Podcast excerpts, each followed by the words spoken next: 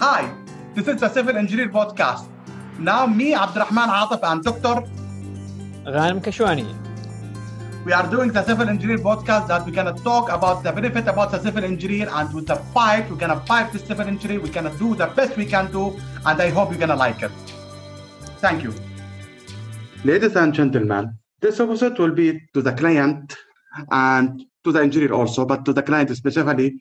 And this time we're going to speak about the tendering and contraction. Most of the tender and contract here is done by the FIDIC 1987, which is reprinted in 1988, and there's a one version reprinted in 1992. It's a fourth federal contract in the Middle East, especially in the GCC and UAE region. What do you think, Ghanem, about it?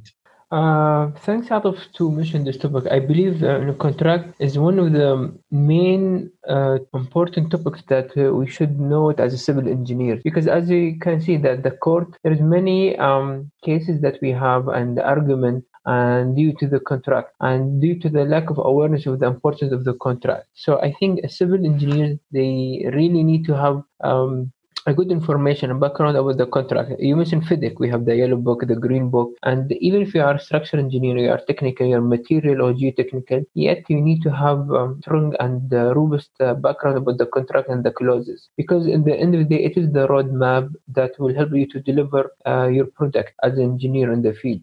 I agree with you, Ghanem. It's code, especially we'll go first to the FIDIC contract because if you go to the civil because the FIDIC contract is well structured and developed, and people should get and aware about the contract how to originate. And they can take an example. There are many types like RERA and uh, other type of contract, but you go with the well famous and the world famous contract here is the FIDIC. Actually, there are many steps first. First, before the contract, there will be a tendering stage. The tender is about is about a bidding to the contractor and how to do the project as per contract and drawing and as per quantity. Well, at the beginning, the contractor has to do some estimation of the project. When you have to do the estimation, has to take the material takeoff. Well, there are many ways to calculate the material takeoff. First of all, about that calculating the material. Calculating the material, which is actually done by many steps. The simple one is just by AutoCAD. Some people just calculate the area and size and dimension which some people sometimes get it from ArchiCAD and structural engineer. But you have to be careful from that because people make a mistake. You have to verify by on you by you. There are advanced methods like that, method the BIM now. If you use BIM, it will be easier. But most of the people are not using BIM here, so they are going by the AutoCAD way, where you are measuring the quantity and just plug it in. But you have to verify it because many times it becomes there are mistakes sometimes, discrepancy. And also you have to check the drawing and specification because it's based on the tender. Sometimes there's and you have to go for sometimes the specification is more important than the drawing because this is a common mistake most people make here in the Middle East. They go drawing and they will overlook the specification, but always you have to look the specification fees. And there is a tender, after that, you have, a contractor has the evaluation. What do you think about the evaluation, Ghanem? Well, you know, unfortunately, many of the companies here. I think uh, the cheapest, then I go to this is was the stereotype. If it is the cheapest, I will select it, and uh, it's not the case anymore. You know, uh, uh you need to consider other important elements. We talk about HSE safety, the quality, and uh, a part of this um, now I think the new realm or the new area of contract evaluation, in my opinion, it will be the artificial intelligence or the digitizing element. Because once I have digitizing element, it means um, more security, um, more safety, and more uh, implementation and better monitoring. So if I uh, go a project that it has BIM application, uh, me as an owner, I'll feel more confident because I can monitor the project 24/7. So the the criteria of evaluation now is changing. And it is not only about the final cost. Cost is important, yet quality, safety, and artificial intelligence. I think these new um, uh, features will play a critical role.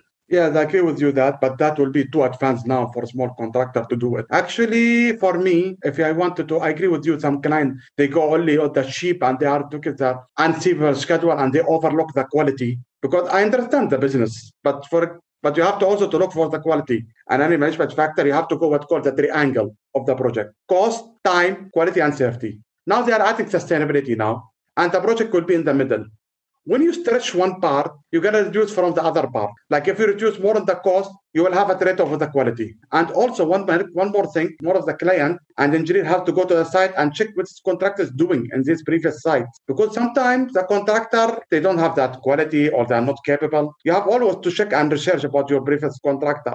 And also you have to check what he is submitting for the tender because sometimes some contractors are going away down. And if you see their technical evaluation is nothing. You have also to be careful because I believe some, you know, the client will sometimes will have some agreement the contractor, and this also affects the performance. Always consider the contractor as third party entity. So Ghanem, what about the contract? What do you think about it like after tendering? You know, um, now in UK they have something called uh, between the owner contractor. It's called another third party uh, like it could contract advice advisor. So it just advise you about all the things that you need to do it. And um, as you said the contract it is not only about the tendering phase because the contract even after the delivery it is a whole journey. And each phase it has its own um, clause it has own uh, requirement. So for example even if you deliver a project and uh, after for example after a while you find you have some maintenance defect as per contract you can go back to the contractor and you uh, ask him to fix it or to repay you or something. So the contract, um, we need to highlight this that the contract is not only about tendering; it's much more than tendering. Again, we have the stereotype: after I finish the tendering, I finish with the contract. If, if I no contract is a continuous process that you need to be even after the delivery of the project. There is a similar here. They are doing this with the tender, either even not even the QS. We call them either client representative or either a BMC. BMC is more detailed, where the BMC is doing not only commercial and technical, but we have what called client representative, where they are familiarized with the, with their BMs or project manager. They are familiarized with the contract and commercial and technical and they are advising the client what to do, what to not to do. But the client has to take decision. But the BMC has to take decision representative of the client. That's the difference between BMC and client representative. But yes, I agree with you. Although the contract has not only to go to the only the tender and that's it. You have to check all the impact and you have to do often contract assessment. Most of the people they don't they don't check about the contract assessment because, for example, if something happened, what to do, what not to do. Otherwise, we don't go. To, we don't want to go to arbitrate.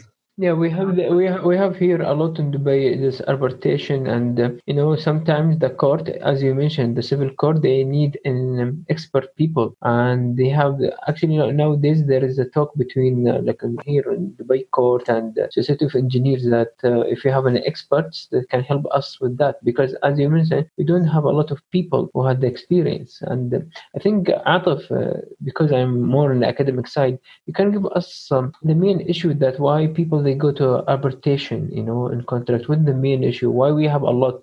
Like I hear that among ten project, more than uh, like five to six project will end up in the court here, and it is a huge number. And if you could explain for us the reason and the set of contract how we can do it in the right manner that we avoid this. Uh, I mean, the audience will be interesting about that. Because uh, basically, it's because the business. Everyone want to take his right, and everyone to throw liability to the other party. This is why I can't say it in a simple, simple way. And actually, moreover, most of the contract, most of the contract is done unrealistically. For example, the contract, the client will try to choose the cheapest contract, and the contractor know that, and he will sign, but he will make a holes. Sometimes there are missing items in the contract. Sometimes there are the improper assessments of the contract. For example, there are many contract where the client would try to do not a value engineer, they are trying to do cut cost saving. Then when you go to the construction, you discover it's not in the contract. And there will be a variation and and the other one, the other one where most of the dispute and arbitrate is for delays. Because you know, delays is money in the contract.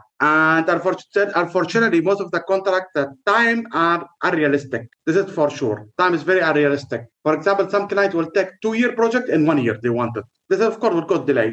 And the contractor also, I have to tell you, contractor are smart. They are not stupid. They know that. So they will put some, you know, some loophole and they got to shut, you know, there is a clause with called extension of time. And, you know, the arbitration start going on. And one more thing, because of COVID-19 recently, last year, because COVID-19 was a pandemic that no one know about it, as we speak earlier, and happened a lot of people, you know, got delayed because there is no materials, strict social distancing, and so on. And so, so many people go went to arbitrate. Yes, somehow it is interesting because nobody, I mean, sometimes in the contract we have act of gods mm. clause, but how we can embed it pandemic and uh, I don't know. I mean, do you have an idea? Because I was thinking about it. You know, there's nobody fault. Uh, it is kind of act of gods, but it is not mentioned in any risk assessment. So somehow it is interesting for me to see how they will uh, resolve this construction dispute between them. Well, actually, it's a quite tricky one. You have to check what before the pandemic where you are. First of all, do you are you delayed before the pandemic or no? Because unfortunately, many contractors are delayed before the pandemic, and the pandemic came, and they just, you know, ask for extension time. This is they will the hand. This is out of my hand. But in my opinion, you should check first of all where you are before the pandemic, because the COVID nineteen, what I can say is amplifier. It's not uh, it's not a mere cause. Sometimes, many of the time. Then you have to you have to go to the pandemic, but it's tricky because in the FIDIC it's not it's not directly mentioned about anything about that. There is no direct clause. There is a for epidemic, but there is no in the pandemic. There are force majeure clauses and this stuff, but sometimes difficult to prove it. The force majeure clauses. So, so Atif, if you can tell of us uh, before we conclude the set of contract that if the now the, the audience they want, what the typical set of contract that they need to go to, to avoid any uh, unpleasant event, any uh, you know dispute. So, if you can explain the set of the contract before we conclude uh, our episode. Well, first of all, you know, here the major one is the FIDIC. Basically, I tell you, go to.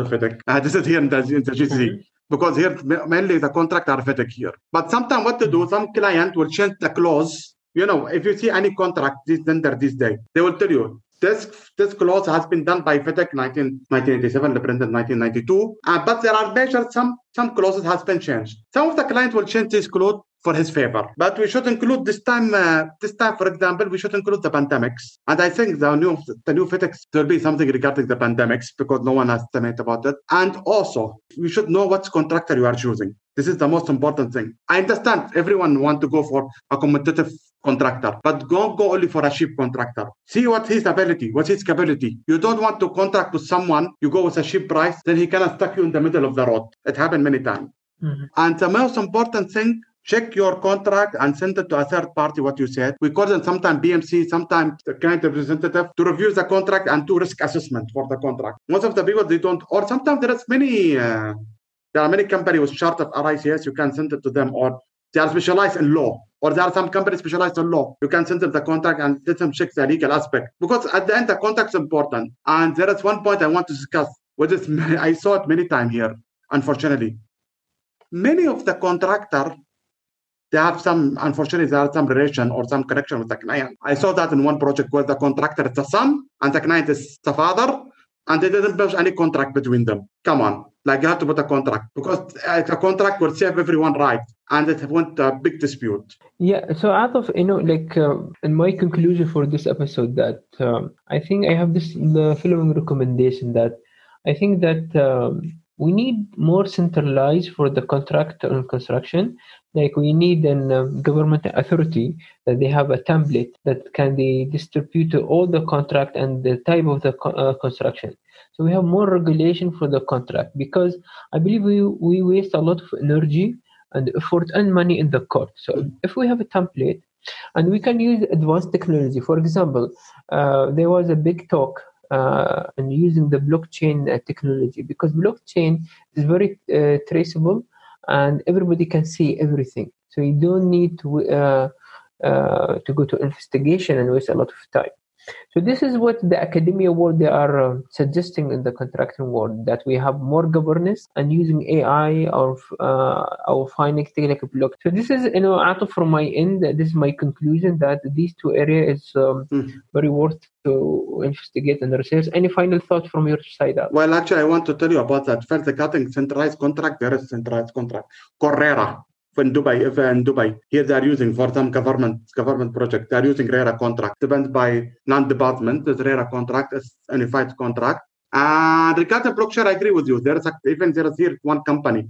They are doing blockchain for contract. They in Dubai. There is one company specialized in that to start doing that. And my finance suit, what about it, guys, about the contract? Do you want to discuss store? This time I put a SpeakPipe where you, and I will put in the show note, where you just click and record, just record your voice immediately and send it to us immediately. I know most of you are lazy to type, you know, and comment and type in the sometime in the typing area platforms. So you can just record there and just send it to us. And if you want, I will I'll mention my email there. You can send us an email or you can see us in all the platforms, Apple Podcasts, Google, or Spotify. You can comment there or our, our social media platform, just as Instagram, Facebook, Twitter, and so on. So thank you guys and wishing you the best. Take care. To wrap it up this episode, hopefully you're gonna like it. I wish you the most work and good luck and see you in another episode. Yeah, thank, thank you. you. You guys have a good, good day and good night. Thank you. Good night.